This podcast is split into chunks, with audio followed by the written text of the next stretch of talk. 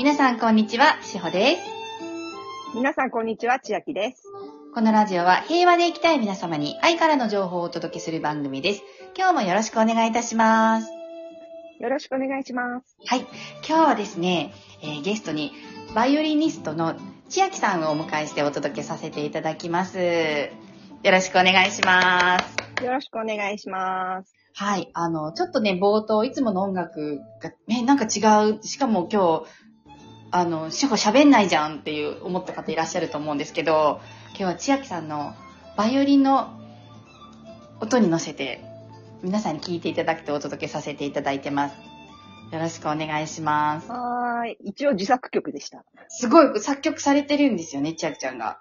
はい。いろんなジャンルでやってて、はい今のは、あの、スペイン、ちょっとフラメンコ風って感じでした。かっこいい。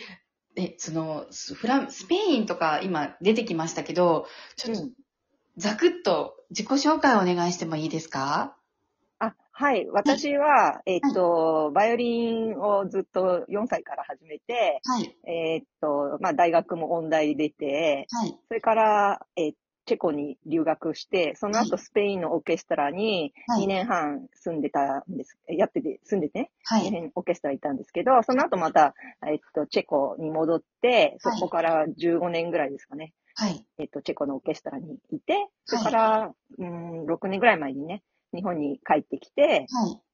あの、活動をしています。わあ、すごい。海外でご活躍されていて、そのスペインも、うんスペイン王王室でしたよね。あ、そ そうね、あの、国立、日本、日本だとね、国立とか、はあの、ありますけど、はい。都立とかね、はい。えっと、スペインの場合は王立のオーケストラっていうのだしでしたね。そす王立だった。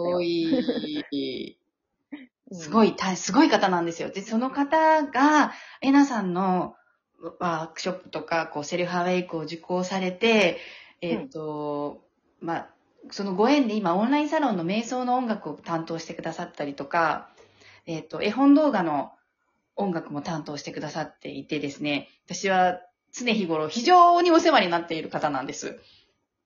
はい。そうですね。はい、めちゃめちゃお世話になってあの、あの、オンラインサロンもね、あの、あの、効果音とか、ねはいあの、音楽をつけさせてもらって、あれはね、すごい楽しい趣味になりました。ありがとうございます。そう、いつもそう、なんかすごく、こう、お仕事忙しいのに、そうやってあの、時間割いて、あの、音楽入れてくださって、すっごく、あの、ワンコのやつとかめちゃめちゃ可愛いですよね。あ、あ、あの、そうそうそう、そうですよね。うんはい。はい。はい、ありがとうございます。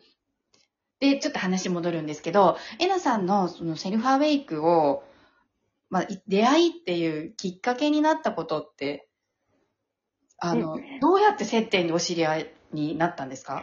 あ、そうですね。えなさんのはね、えーっと、浜田美奈さんっていう、あの、多分、生徒さんが、フェイスブックにこんなの受け、ここを受けて、あの、悟りを得られましたっていうのがあって、はい。で、そこに UR があったのでね、はいえっと、ブログとかのホームページか、はい。にあって、そこにあの、この講習会を受けると、はいえっと、悟りが得られるし、心が整うっていうようなことが文で書いてあって、はい。えっと、もうそこで即ポチでしたかね。即ポチだったんですね。そうです。へえ。うんで、どうですか？どうですか？もうずっとこのね、4歳からバイオリン続けられてもお仕事にもなさって海外でもご活躍されていて、こう、目覚めるって、目覚めたいっていうのをずっと思ってらしたんですか？えーそうね。あのー やっぱりね、一番ね、あの、知りたかったのが、はいあの、演奏会で本番があるんですけど、はいその時に、もう、あのー一番いい演奏がどうしてもしたいっていうのがあって、失敗したくないっていうことですよね。はい。うんだけど、あの、どんなに技術を上げても、あの、どんなにいるね、おお家でいっぱい一生懸命練習したとしてもですね、はい。本番でね、失敗するんですよ。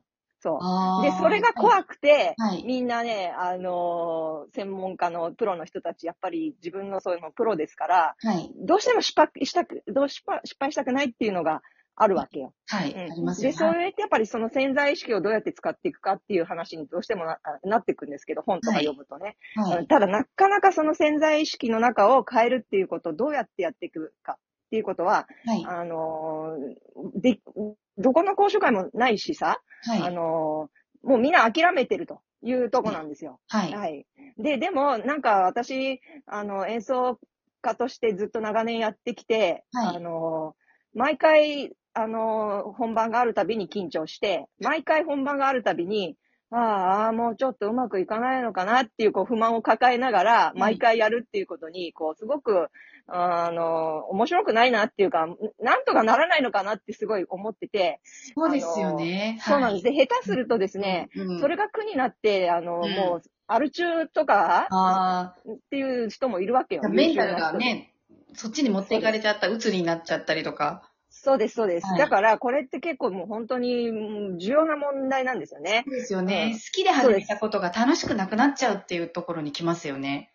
そう。で、だからやっぱりあそうだのか、うん、オリンピックの選手なんかもそうだと思うんですけど、はい。もうこの日の4年間ね、かけてきて、この3分で全てがかかるっていうところはい。でしょ、はい。あの時の緊張感って、もう、すごいんですよ。はい。で、で、自分自身にこの、なんか核になるものがなければ、はい。え非常に怖いはい。です。